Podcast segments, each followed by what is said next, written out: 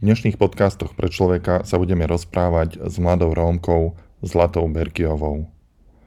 Jej osud je v mnohom podobný osudom iných Rómov z marginalizovaných komunít. Niečom je však úplne iný, pretože sa rozhodla svoj život zmeniť a veľmi tvrdo na tom pracuje. Započúvajte sa do rozhovoru s ňou. Ako sa voláte? Kde bývate? Kto ste vlastne? Skúste sa predstaviť. Tak volám sa Zlata Berkiová. Bývam v Lupoči, bytovke. No a pracujem teraz akože tu na Vlčenci, v Charite. Viem, že máte viacej detí, môžete povedať, že e, koľko a aké? Tak mám 6 detí dokopy. Najstarší je 17-ročný, najmladšia je 18-mesačná a potom ešte 11, 7 a 12. Máte 33 rokov, to znamená, že toho najstaršieho ste mali, keď ste boli veľmi mladá. E, aké to bolo byť mamou tak veľmi skoro? No, otehotnila som 14, 15 som ho mala.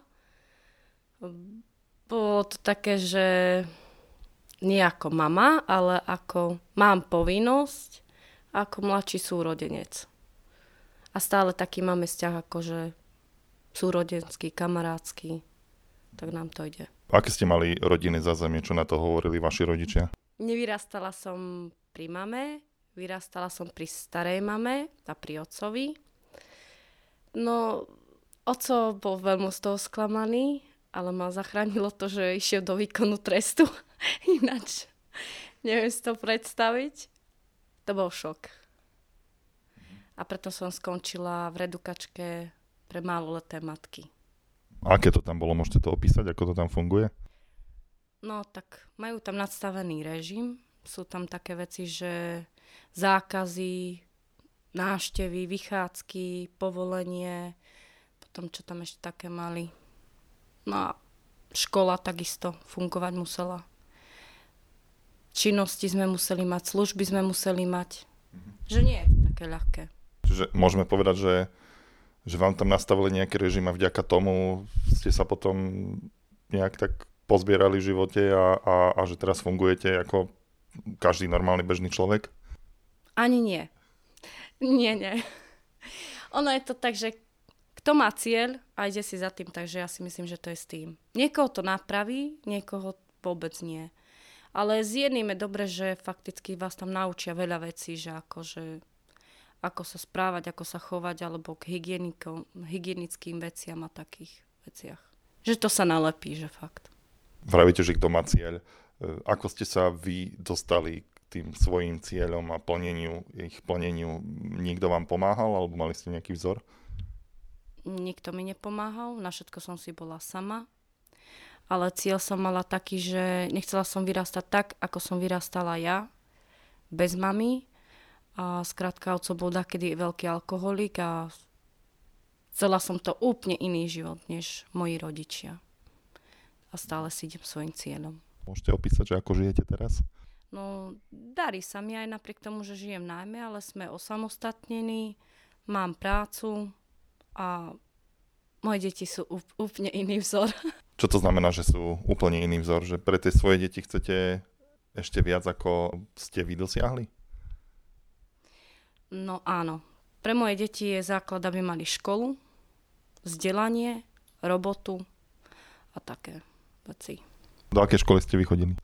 Do základnej do Haliči a potom som chodila na kaderníctvo, ale ktorú školu som si nedochodila. Kvôli tomu, že som sa stála matkou a mala som už väčšie povinnosti.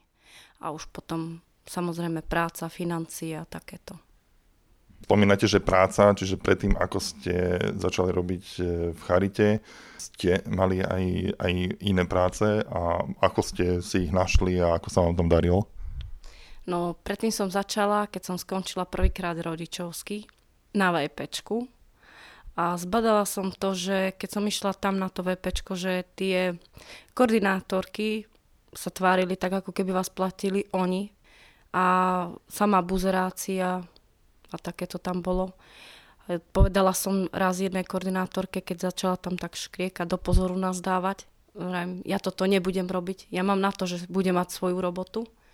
A behom mesiaca som si našla robotu a začala som pracovať Haliči cez projekt na pracovnú zmluvu. To ako som videla, že aha, naozaj sa dá robiť, ide to. Tak potom som uh, išla, keď mi skončil projekt, robiť do pekárni. Akože pracovala som tam, potom som znova otehotnela, ale zase som išla do roboty, nezdala som sa. Robila som v krčme v Haliči, potom som robila ešte v Kampflande upratovačku a teraz akože tu na robím. Pri tých svojich prácach ste sa niekedy stretávali s diskrimináciou, lebo ste Rómka. Veľa Rómov sa stiažuje, že v práci ich diskriminujú, že nemajú také podmienky, ako má tá majorita. No áno, samozrejme, že hej, že sa stretnete, ale ak máte cieľ a máte fakticky zaujímať sa o to, aby ste sa vy mali lepšie a nie ten, čo vám niečo povie a nerobiť si s nich nič a robiť si svoju robotu, tak podľa mňa, že dá sa pracovať, sú, ale nie sú všade, všade takí istí ľudia, že niekde by vás zhadzovali alebo posmechy. Dá sa pracovať. Ja som si vždy tak povedala, že musím, potrebujem si zarobiť pre rodinu, musím žiť, musím platiť, mám financie, deti, škola. Skrátka, nešimla som si svoju robotu, som si robila. Bolo to niekedy také zle, že ste si vraveli, že, že odídete odtiaľto do zahraničia, lebo tam sa po väčšine Romom viacej darí? No, bolo. Bolo už aj taká situácia.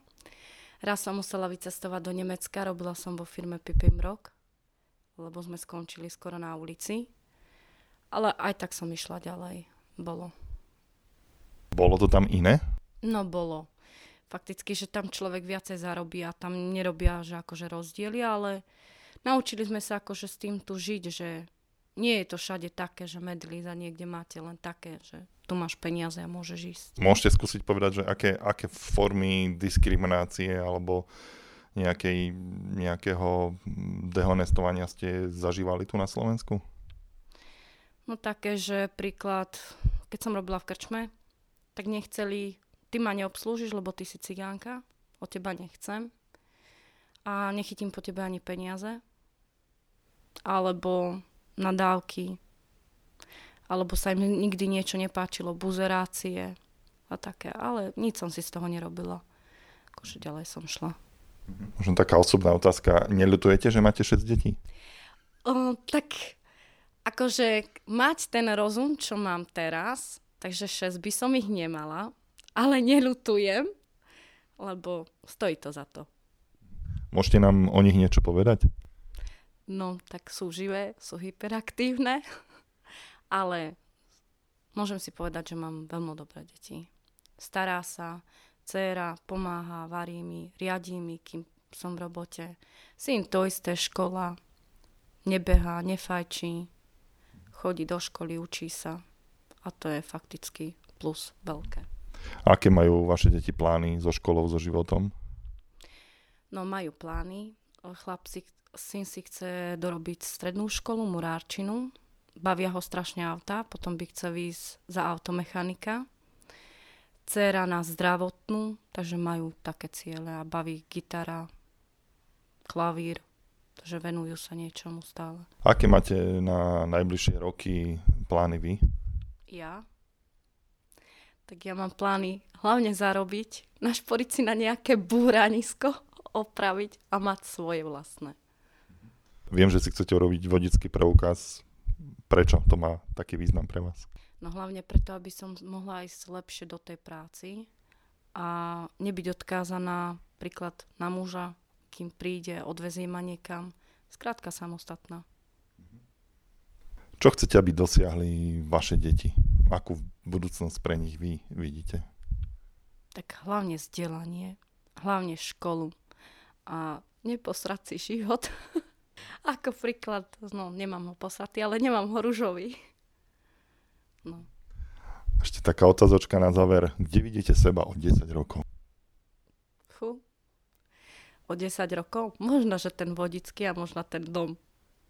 Takže, že si dám tie cieľy. Ďakujem pekne za rozhovor.